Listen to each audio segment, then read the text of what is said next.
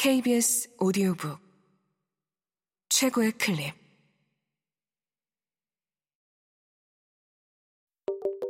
KBS 오디오북.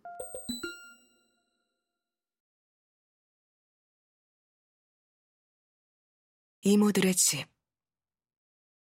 이경란 지음. 성우 김다운 읽음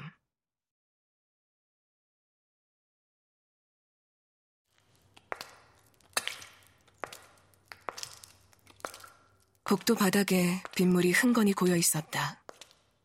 낡아서 틀어진 창틀 때문이었다. 유진은 물이 없는 곳을 골라 디디며 걸었다. 빗굽에 드러난 쇠못이 타일 바닥을 치는 소리가 빗소리를 날카롭게 끊어냈다.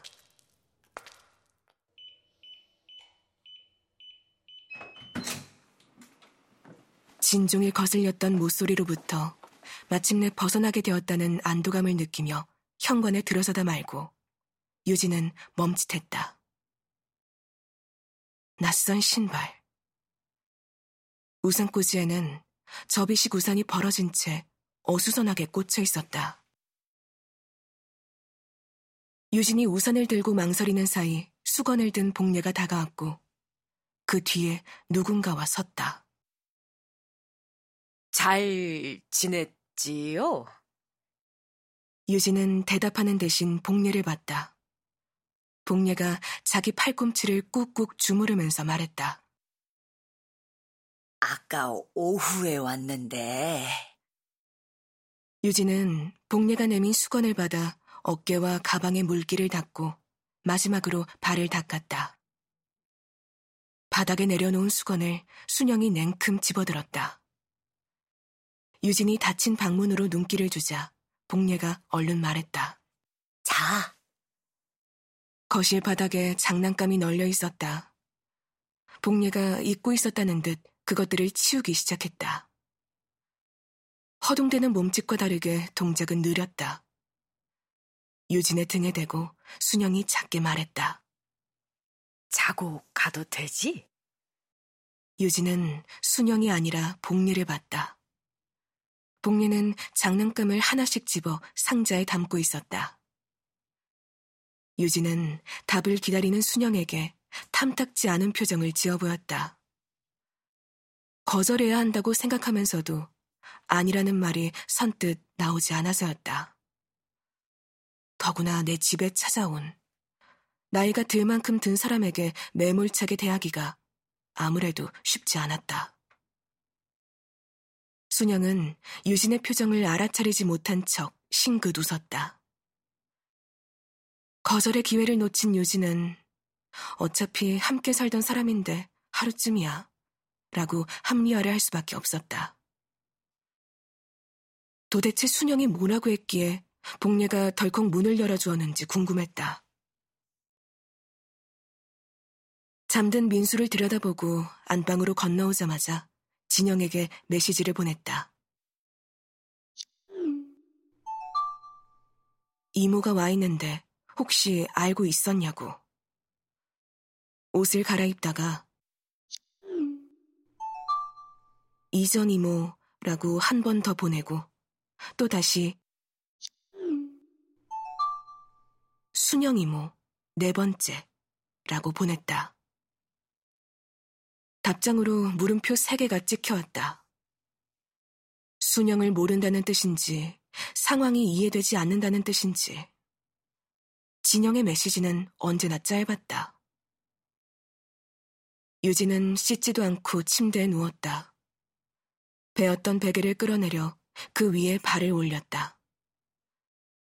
종일 힐을 신고 버틴 탓에 다리가 묵직했다. 민수를 낳고 복직하면서 사무실에서 쓰던 슬리퍼를 버렸다. 공연한 지심을 알았지만 몸보다 마음을 따르기로 했다. 부엌 쪽에서 두렁거리는 말소리가 났다. 복례가 몇 번을 되물었고 순영이 대답했다. 복례의 청력은 확실히 문제였다. 진작 돌려보내야 했나 하는 생각이 들었으나 언제나 그랬듯 생각에 그쳤다. 머뭇거리는 사이 이미 몇 달이 훌쩍 지났다. 그 사이 민수는 복리에게 익숙해졌고 사람이 또 바뀌는 것보다는 불편을 감수하는 게 낫겠다고 마음먹었다. 대신 복리는 문자 메시지를 보내고 받을 줄 알았다. 웬만한 일들을 문자로 처리할 수 있다는 것은 대단한 장점이었다. 그 장점이 집에서까지 적용되지는 않았다. 큰 소리로 또박또박 말해야 했고 입술을 과장되게 움직여야 했으므로 말을 하다 보면 피로해지고 화가 났다. 화가 나서 목소리가 더 커졌고 피곤 때문에 말하다 많은 경우가 많아졌다. 순영의 목소리가 커질 때마다 움찔 놀라면서도 유진은 까무룩 잠이 들었다.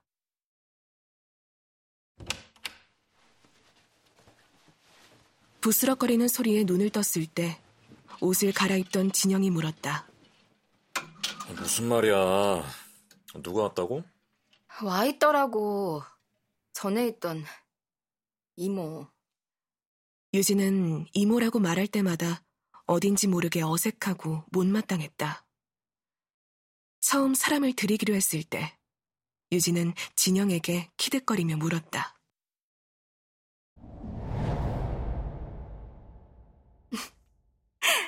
다들 이모라고 부르는데. 왜 이모야? 고모가 아니고?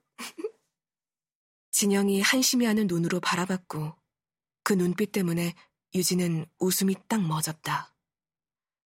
가끔 보이는 그 눈빛은 묘하게도 모멸감을 불러일으켰다.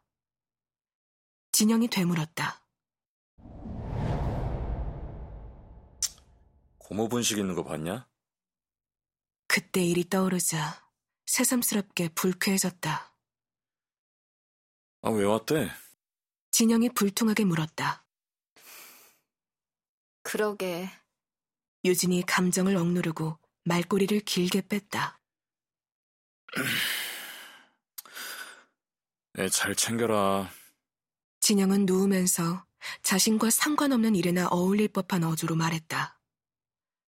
유진은 화장을 지우다 말고 거울 속에 진영을 향해 쏘아붙였다. 챙겨라? 진영이 이불을 끌어올리며 돌아누웠다. 유진은 침대에 걸터 앉아 이불을 들쳤다. 피곤하다. 웅크린 몸을 더 작게 움츠리는 진영을 보고 유진은 체념하듯 중얼거렸다. 정말 왜 왔을까? 있지. 아까 이모 방문 옆에 순영 이모 가방 있는 걸 봤거든. 그게 꽤 크더라고. 나 신경 쓸 거 많은 사람이다. 남의 가방 사이즈까진 아니지. 이상해. 아무래도. 진영은 더 이상 대꾸하지 않고 이불을 머리 끝까지 끌어올렸다. 유진에게는 원래 이모가 없었는데 최근 2년 동안 다섯 명이 생겼다. 3개월짜리 이모도 있었고 6개월짜리 이모도 있었다. 한 번은 열흘짜리 이모도 왔다 갔다. 지금 이모인 복녀는 그럭저럭 5개월째에 접어들었다. 다른 집 이모들은 몇 년을 간다는데 우리 집 이모들은 왜 이 모양일까? 이모가 그만둘 때마다 유진은 진영에게 투덜거렸다. 유진에게 엄마가 없어서 이모가 붙지 않는다는 논리는 자신의 것이 아니라 진영의 것이었다. 진영이 그렇게 말한 적은 없으니 그것은 유진의 짐작에 불과했고 엄밀하게 따지자면 논리는 유진의 것이라고 해야 마땅했지만 진영의 태도를 보면 논리보다 짐작이 정확할 수도 있었다. 다른 많은 경우처럼. 다시 구해야겠네. 진영의 반응은 그게 전부였다. 침착하다고 보기에는 너무 물기가 없는 목소리였다. 이모를 다시 구하는 일은 번번이 유진의 몫이었고, 몇 번이나 전화를 해서 날짜를 맞추고 인터뷰를 하는 일은 쉽지도 않고 하고 싶지도 않았다.